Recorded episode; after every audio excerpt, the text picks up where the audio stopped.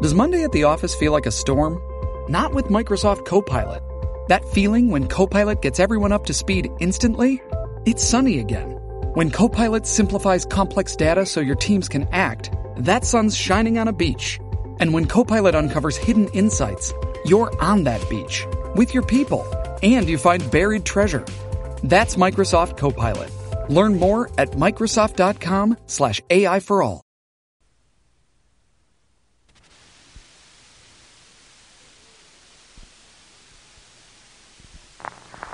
The Cavalcade of America, presented by DuPont.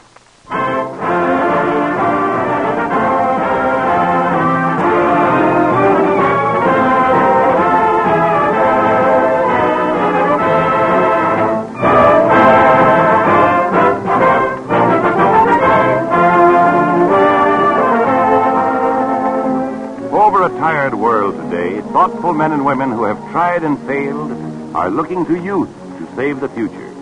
In some lands, short sighted leaders are regimenting youth, exploiting them with deliberate and selfish purpose, heedless that history inevitably repeats itself. It was in America that one of the most selfless and idealistic youth movements the world has ever known was founded. On tonight's Cavalcade of America, we bring you the founder's story, the story of Juliette Low, who envisioned and organized the Girl Scouts of America.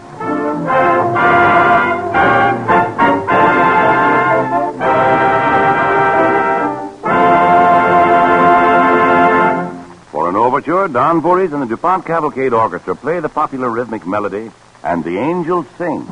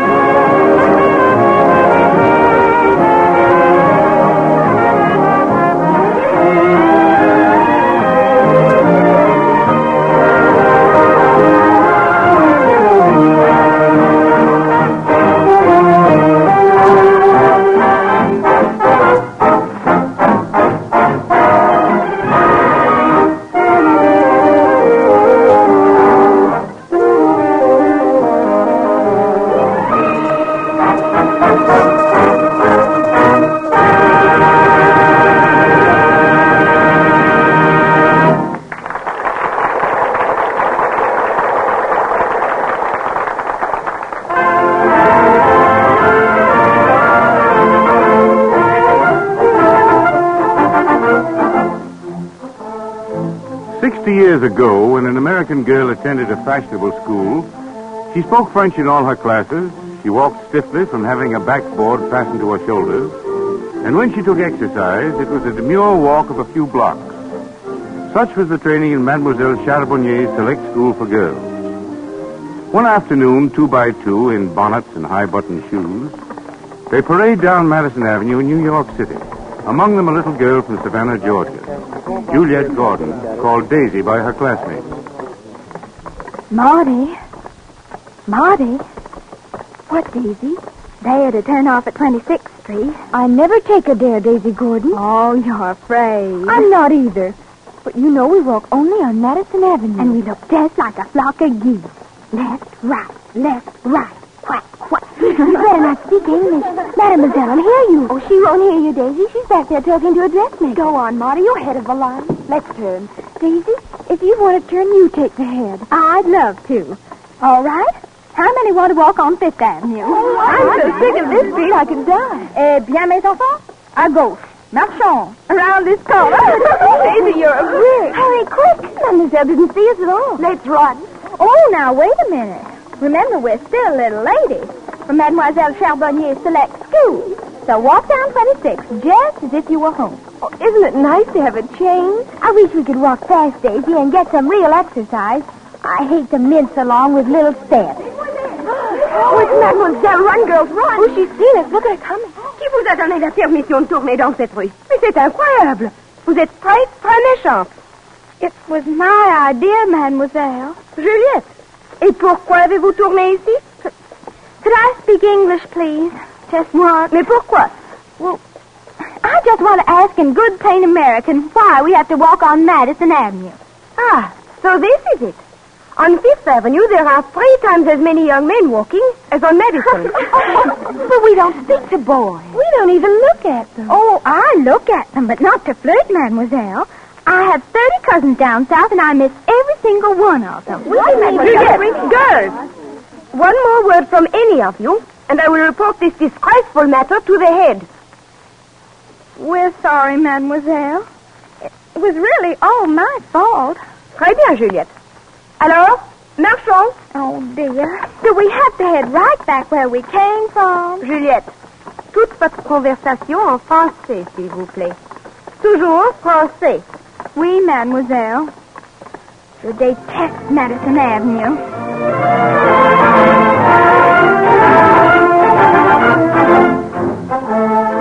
Juliette Gordon finished her walk that afternoon on Madison Avenue, and when her education was completed, returned to Savannah to become a great belle of the period.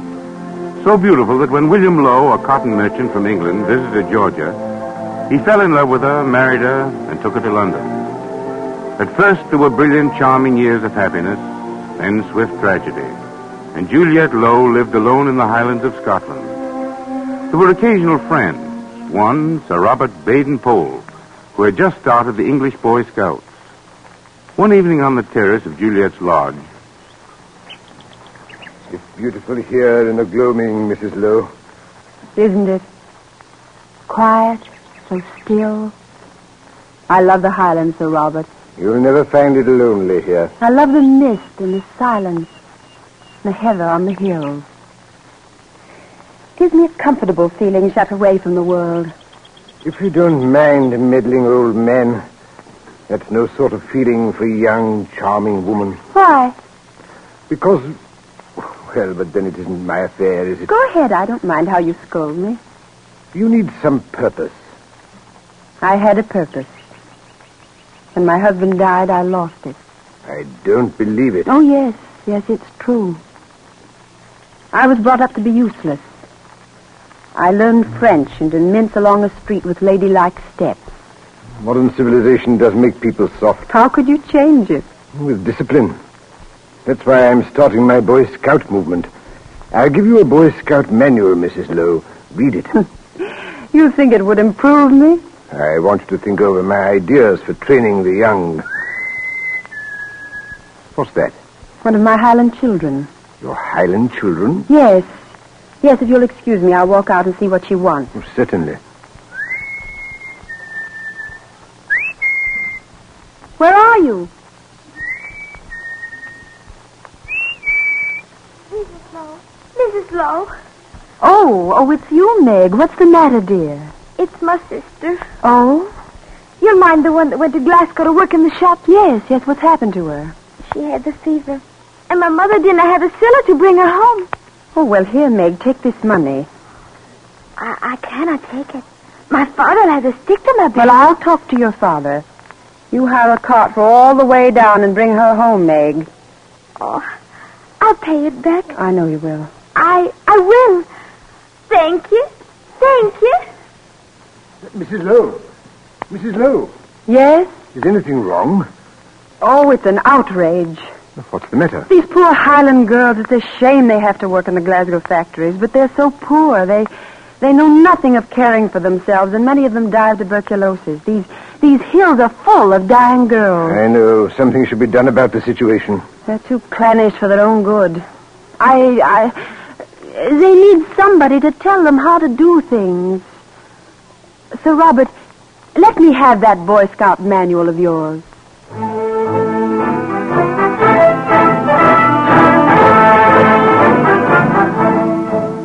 When Juliette Low read Baden Powell's Boy Scout manual, she discovered a purpose in life. Organizing the Highland girls into groups, she taught them how to help themselves. And soon her name and work became admired throughout Scotland. Among the girls, there was no better companion. And one day she calls on her little neighbor Meg, who shows her some chickens. Now, silly hen, will you sit on the nest as you're told? We've frightened her, Meg. Don't bother. Uh, there now. She's scattering off to the gorse. We'll build hen houses soon. Can all the girls be here on Saturday? Aye. They're coming from far about. Word's been carried that it's fair sport. You wait till they hear how much money we made selling the eggs. Their eyes will be big as saucers. It's plain now that working together we've no need ever to leave our homes. Leastways, we don't have to let our young sisters go off to Glasgow. I hope the McNamaras have their wool looms nearly built. With enough woolens on hand, I'm sure I can find a market in London. The girls think you're an angel, Mrs. Low. Me? Oh, no. I'm just a woman who's finding out a lot of things late in life.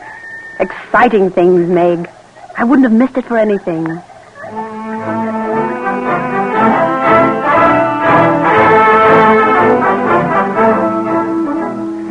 Inspired by the enthusiasm of her Highland girls, Juliette Low determined to start a national organization for girls in the United States.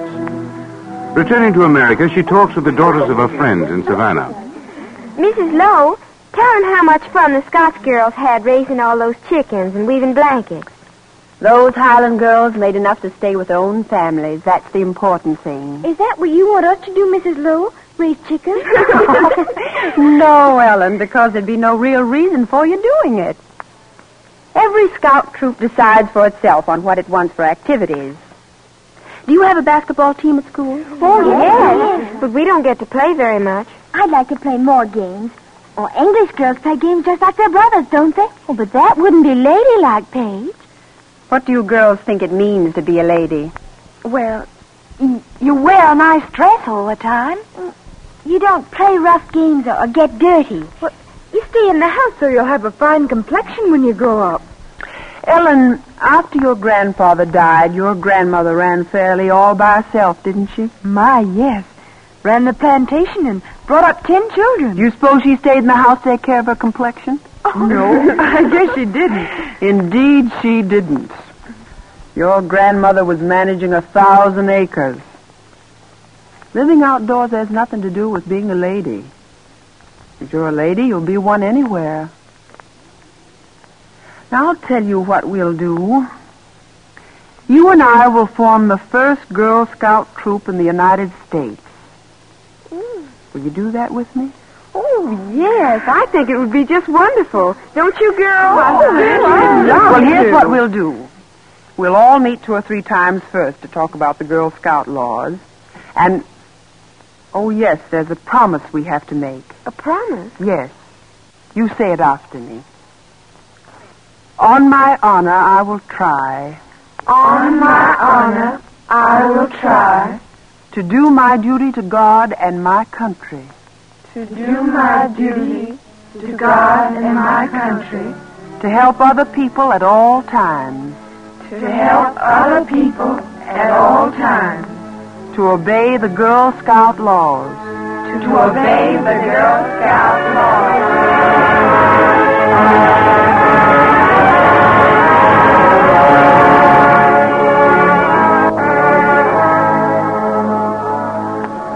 From that first small meeting in Savannah, Georgia, Juliette Low's Girl Scouts developed so quickly that the movement seemed almost spontaneous. It grew from city to city, state to state, and coast to coast. Juliette began to travel and interest people everywhere in Girl Scouting. Within two years, there was a National Girl Scout headquarters in New York City. Into the offices one day, a gentleman comes to call, finding three young scouts at work. Um, good morning. Oh, good. Good morning, mister. Can I help you? Well, is this the national headquarters of the Girl Scouts? Yes, it is, sir. Oh, that's fine. Is Mrs. Low here? No, she isn't, mister. Oh, I see. Well, then perhaps if I dropped in another time. Oh, she'll be back pretty soon, sir. You you can wait if you want to, mister. Well, wouldn't I be in the way? Oh, no. Oh, no, it'll be all right. He could help us lick these stamps. Yes, sure. Uh, would you like to lick some stamps, mister? Oh, yes, yes, I'd be glad to. Good. Uh, uh, just hand me that pile of envelopes. There. Uh, thank you. Uh, you're you're sealing them? Yes, sir. Thank you. We're terribly busy today. You uh, have um, uh, rapidly developing uh, organizations. Oh, what? Uh, your group. Um, you grow fast. You get bigger every day, don't you? Oh, gosh. I mean, my goodness, yes. Over on Third Avenue, where Terry and me live, there was only eight kids in our troop at first. Now there's 23. Everybody in the block. Well, that's fine. Now, um, now I think about it. It's wonderful for city children. Tell me how you first heard. Oh, Oh, good morning. uh, good morning. I'm Dr. Russell, Teachers College. Oh. Mrs. Low, this man's licking stamps for us, and he's good at it. Oh, why, Mary, you should make a call and do your work. Well, I'm afraid I've tried to become one of the organizations, Mrs. Oh. Low, without stopping to ask you about it. The young ladies were very pleasant. Well, girls, you've done enough for one morning, and your mothers need you probably. Uh, be careful of street crossings on the way home, won't you? Yes, Mrs. Low. Will I turn to help come up again next week? Next week, same day. I'll expect you. All right. Goodbye, Mary. Goodbye. Goodbye. Uh, Mrs. Low, here's what I want to see you about. Our students training to become teachers need to learn, well, a practical program for the leisure hours of children. Oh, please sit down, Dr. Russell. Thank you. I, uh, I really should tell you, Dr. Russell, that our organization itself is having trouble. Having trouble? Yes, financial trouble. Oh, I see. Then we won't bother about my plan until I get some money for you. Get it? How? Mrs. Low, I know about your work, and I know something about you. I'm certain there must be men and women in this city who would be glad to help you, especially right now. And I'm going to make it my business to see what can be done.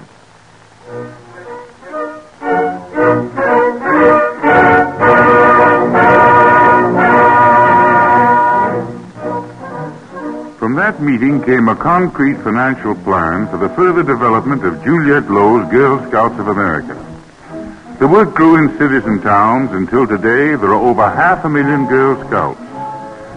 In 1926, the first World Encampment was scheduled to be held in the United States. And shortly before it began, Juliette Low, ill and tired, was at her home in Savannah talking with a niece. Aunt Daisy, Yes, dear? Bella says you've asked her to pack your things. I've got to go to New York, dear. Oh, please, Aunt Daisy. You can't go. We won't let you. Who's we? Your family and your doctor. Is That old alarmist been spreading more rumors about me. What did he say? Aunt Daisy, he, he said you must be quiet. What more did he say, dear? What do you mean? How many months? Or weeks? Or is it days? Oh, please, Aunt Daisy. I know what's going to happen, dear. But I don't want to go out with sad looks to remember. I don't see why, when an illness is hopeless and everyone knows it, the doctors don't urge you to cram all the living you can into the last month. Just think. The first world encampment to be held in America. Oh, darling, it wouldn't do you any good to try to keep me from being there. All right, Aunt Daisy. I won't try. And I don't think the doctor will either.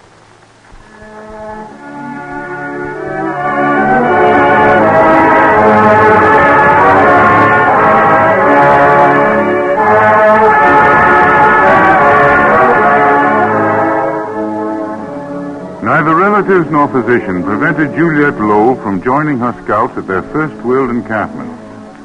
As the chairman addressed the meeting, she waited, ill and tired, outside the big tent. Inside, 500 women waited to hear the words of Chief Scout Sir Robert Baden-Powell. But outside the tent, Baden-Powell speaks first to Juliette Low. Too bad you can't be inside listening to the speeches, Mrs. Low. Yes, yes, I'm sorry, too. What do you think of it, Sir Robert? When I look at those tents stretching away for half a mile, when I see the happiness and feel the enthusiasm of American women for scouting, I, I feel like a pygmy beside a giant. You've done wonders, and I mean you. I started it, but the rest was easy. Was it so easy? You look very tired, Mrs. Low. Well, I'm getting more rest lately. Oh, I, I think the chairman has finished her speech. It's, it's time for yours now. Well, tomorrow I'll be leaving. I think I'll say my personal goodbye to you now, uh, since we probably won't be meeting again. No. No, I'm afraid not. Until you come to England. Uh, try to make it this summer. My wife and I both hope you'll come. Yes, I'll try to. Sir Robert, Yes? it's time for your speech. Oh, yes, yes. I thank you. I'll go right along. Yes.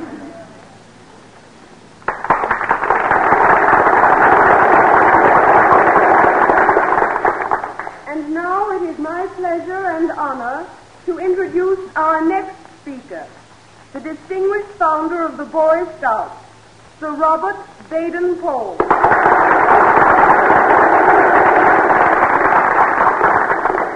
Ladies and gentlemen, perhaps I could only begin by, by telling you... Aunt the feeling Daisy, of goodwill don't you want to go out and and sit on the platform? No. we wish No, dear. today. But we can't quite hear the words out here. Well, I know what he's saying.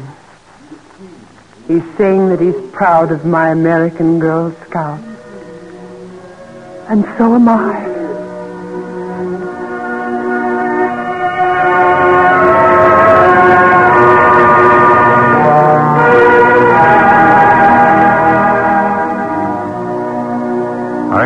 I have left no enemies, and I leave and bequeath to my family my friendships, especially my beloved Girl Scouts. That was the last testament of Juliette Low. But it is to the world that Juliette Low really left her Girl Scouts. For from the energy and great faith of the American movement, Girl Scouting is spread all over the world. In 31 countries, girls make the Scout promise and obey the Scout laws.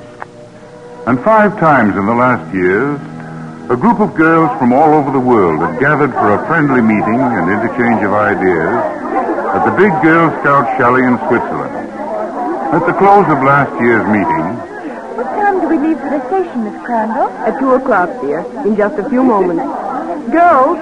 Girls! Girls, when the bus gets here, all of you be sure your duffel bags and valises are right beside you. Yes, yes. Has anyone seen Mary Thomas? Mary? Oh, there you are. Hello, Janice. Oh, my dear, I was so afraid we'd miss each other. I just can't believe we're leaving. Hello, Marie. Hello, Fanny. Voulez-vous me visiter à Paris? See, uh, say. I'll have to find out if I can between train time in Paris and sailing for New York, Renee. At least you will see the dinner with my family. Oh, I'd love to if I can. We've had such fun rooming together. I know I shall never forget it. Ni moi non plus. I won't either. Let us kiss and shake hands for the last time. Oh, I am glad we are singing that song. High on,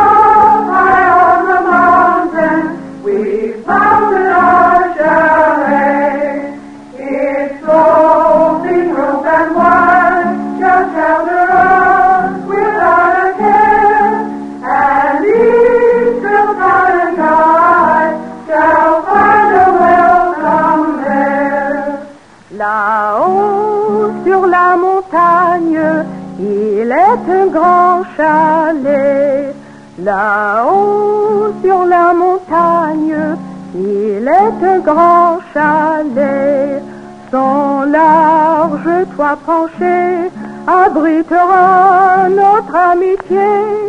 Pour nous les éclaireuses, qu'il soit un vrai foyer.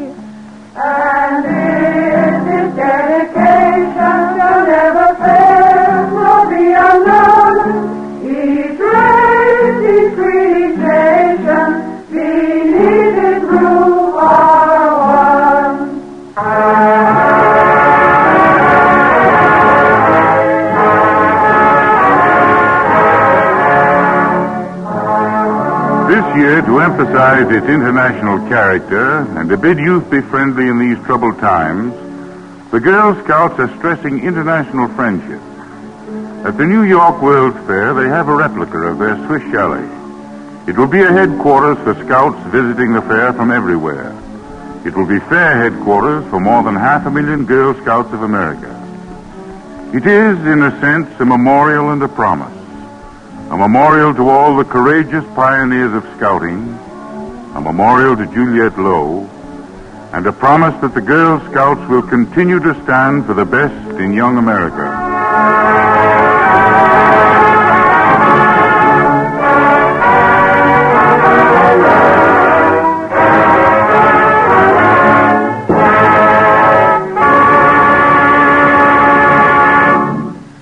And here's Basil Ruysdael speaking for the DuPont Company and bringing us another story from the wonder world of chemistry.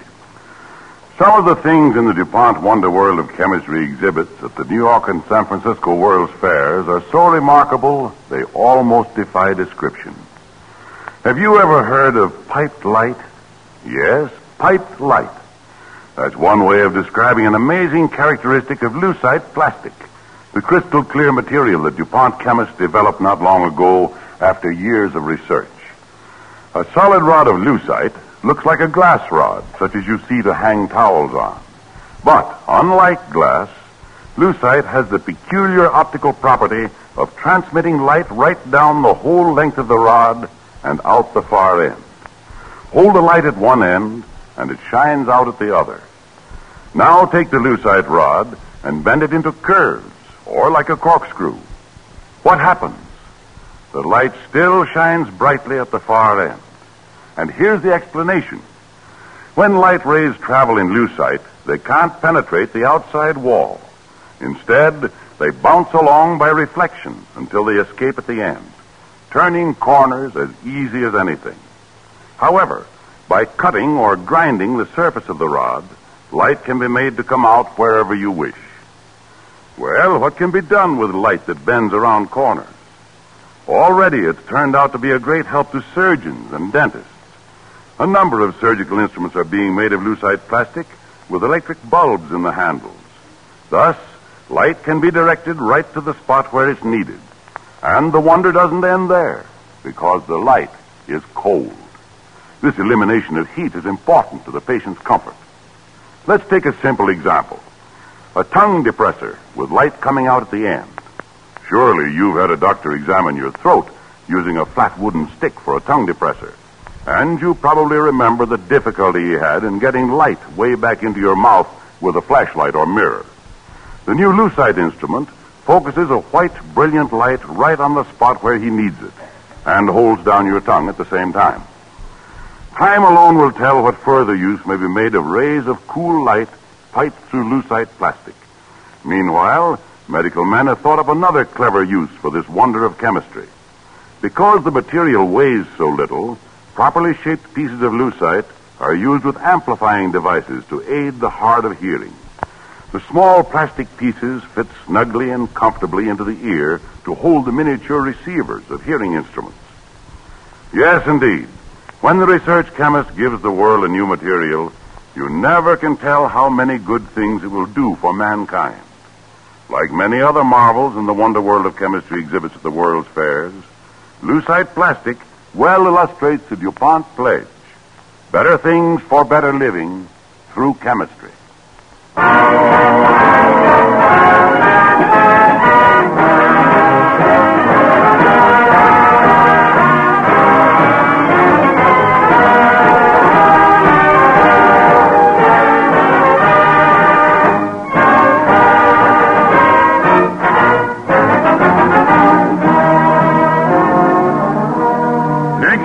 Cavalcade of America presents the story of a man regarded as the greatest single force in the broad development of American law, the late Oliver Wendell Holmes, Associate Justice of the Supreme Court of the United States. On tonight's program, the part of Juliette Low was played by Agnes Moorehead. Until next week, then, at the same time, this is Thomas Chalmers saying good night and best wishes from DuPont.